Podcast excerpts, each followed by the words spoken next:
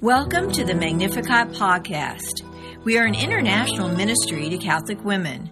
Throughout this series, we will pray together, share insights, and hear amazing testimonies, typically from women of faith who have been touched by the power of the Lord in their lives. This is a decidedly Catholic podcast, and in this series, you will hopefully learn more about the Catholic faith, God, the Blessed Mother, and much more. Thanks so much for joining us. Now let's listen to a great program.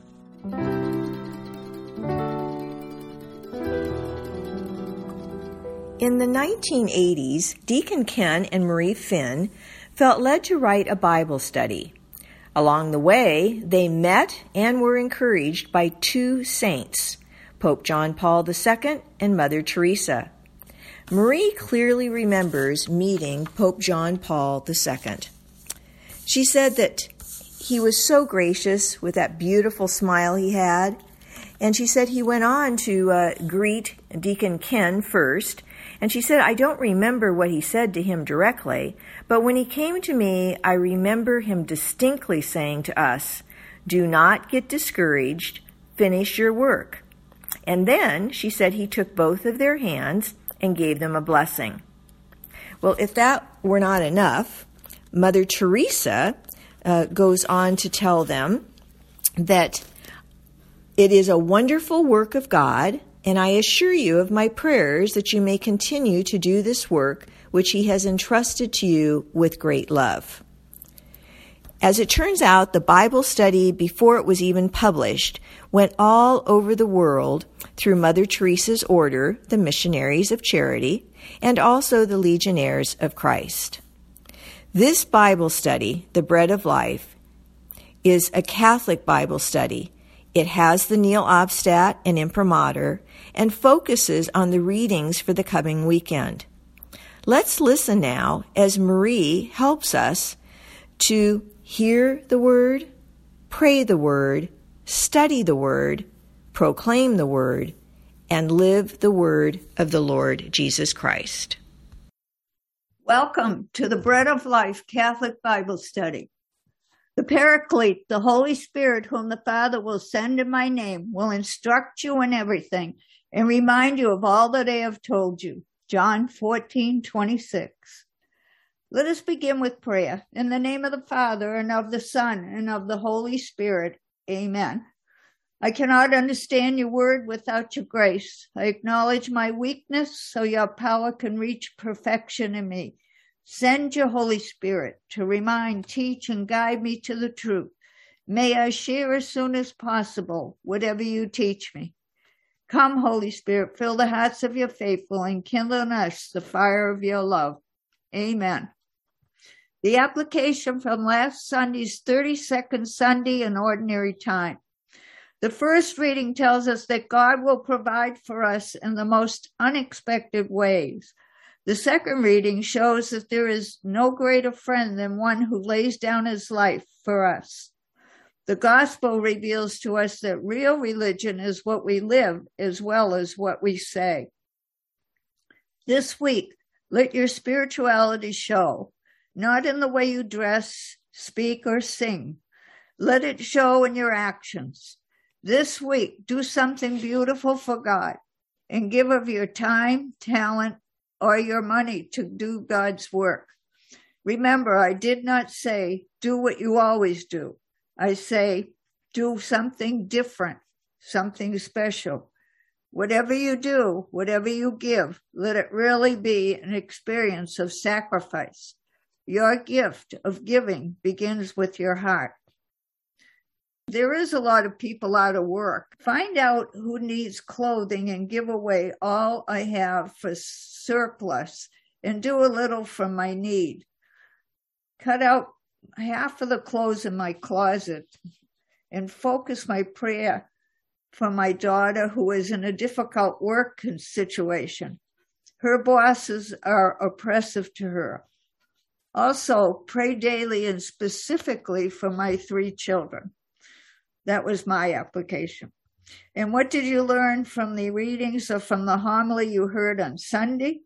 And from what you learned, what personal applications you choose to apply to your life this week. Well, what I heard was give my heart to my children.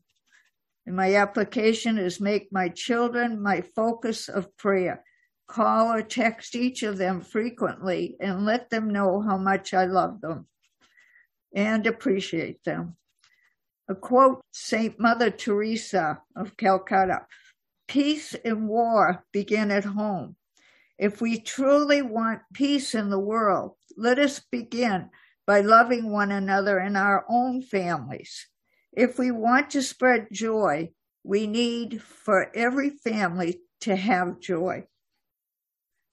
This Sunday is the 33rd Sunday in Ordinary Time. The Gospel is from Mark 13, 24 to 32. During that period, after trials of every sort, the sun will be darkened, the moon will not shed its light, stars will fall out of the skies, and the heavenly hosts will be shaken. Then men will see the Son of Man coming in the clouds with great power and glory. He will dispatch his angels and assemble his chosen from the four winds, from the farthest bounds of earth and sky. Learn a lesson from the fig tree, for the sap of its branches turns high and it begins to sprout leaves you know that summer is near. In the same way, when you see these things happening, you will know that He is near, even at the door. I assure you, this generation will not pass away until all these things take place. The heavens and the earth will pass away, but my words will not pass. The word of the Lord. The questions. What will happen in those days after the tribulation? The sun will be darkened, the moon will not shed its light, stars will fall out of the skies, and the heavenly hosts will be shaken. Just imagine that. Oh, wow. How does the day of the Lord come? Cruel with wrath and burning anger. The stars and constellations of the heavens send forth no light. The sun is dark when it rises, and the light of the moon does not shine. What will they see on that day? The Son of Man coming in the clouds with great power and glory. What did Jesus tell the high priest when he asked him if he was the Messiah? First time he asked, Jesus remained silent. The second time asked, he said, I am and you will see the Son of Man seated at the right hand of power and coming with the clouds of heaven. Who will see Jesus when he comes on the clouds? Revelations 1 7 says, See, he comes amid the clouds. Every eye shall see him, even of those who pierced him. All the peoples of the earth shall lament him bitterly. So it is to be. Amen. Who will be he send out? And what will they do when he comes in all his glory? His angels. He will assemble his chosen from the four winds, from the farthest bounds of earth and sky. From what are we to learn a lesson? And when, when will we know that he is near? From the fig tree. Once the sap of its branches runs high and it begins to sprout, sprout leaves, you know that summer is near. When you see these things happening, you know that he is near, even at the door. What will not pass away? This generation will not pass away until these things take place. The heavens and earth will pass away, but my words will not pass. A personal question. What truth about yourself and God has He revealed to you this day? Well, Deacon Ken answer this in a book dated 1993 to 2000 that I am displeased with my attitude with myself. And then another book later that he is permanent and I am temporary. Another book that I need to be held in his order if I am to be successful in my mission? And I answer that my love for him and my love for neighbor The truth is that receiving the love God has bestowed on me, I now sacrifice my time, talent, and treasure for others, beginning with my three children. The truth is, the joy of the Lord is my strength. I am strong when I am joyful, and people can see how loved I am by God. Who will be called least and greatest in the kingdom of God? Matthew 5 18 to 19 says, Of this much I assure you, until heaven and earth pass away, not the smallest letter of the law, not the smallest part of a letter shall be done away with until it all comes true. That is why whoever breaks the least significant of these commands and teaches others to do so shall be called least in the kingdom of God. Whoever fulfills and teaches these commands shall be great in the kingdom of God. Who is the only one who knows the day or the hour of, of his coming? No one knows it, neither the angels in heaven nor even the Son, but only the Father. How will the day of the Lord come to us? 1 Thessalonians 5 1 and 2 says, as regards specific times and moments, brothers, we do not need to write you. You know very well that the day of the Lord is coming like a thief in the night. A personal question. If Jesus were to come on the cloud today, in what way have you been preparing yourself to be gathered up by the angels? Deacon Ken wrote in the book 1993 to 2000 I have been praying, studying scripture, saying the rosary. Another book, he said, spiritually through prayer, Bible study, and love. In another book, through prayer, Bible study, church teaching, my own conscience. And I answer that by reading, studying, and obeying his every word. He is telling me it's simple love me and love others lay down my life for the good of others, just like he has done for me. The psalm this week is Psalm 16, verse 5 and 8 through 11. O Lord, my allotted portion in my cup, you it is who hold fast my lot. I set the Lord ever before me. With him at my right hand, I shall not be disturbed. Therefore, my heart is glad and my soul rejoices. My body too abides in confidence, because you will not abandon my soul to the netherworld, nor will you suffer your faithful one to undergo corruption. You will show me the path of life, fullness of joys in your presence, the delights at your right hand forever. What is the Lord saying to you personally through the psalm? And how can you apply this to your life? And Deacon Ken answered it. You have assigned me my portion and my cup, his application.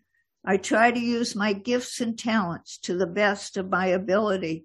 And another book, the Lord himself is my inheritance, my prize. The application, I call on him constantly for help in my breathing, pain control, problems, counsel, intercessory prayer, praise, and in silence. This helps me to minister to others. And I answer that I set the Lord before me in my quiet time with Him.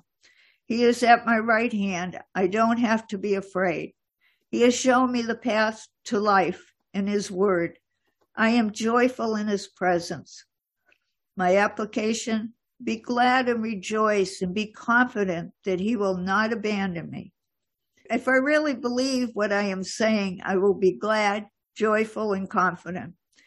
When I don't treat others the way he treats me, I am sad. I can't stay there because he accepts me as I am, and I am to do that with others and to be full of joy, recognizing I am a sinner saved by the grace of God like everyone else the commentary. In today's passage, we find that Jesus tells us that when the time of tribulation has ended, his return will be unmistakable. In the midst of that time of persecution, even strong believers will find it very difficult to follow Jesus and to keep from being deceived by false teachers. When Jesus does return, there will be no doubt of his identity. The Messiah has come. If you have been told that, then he has not. Matthew 24, 27.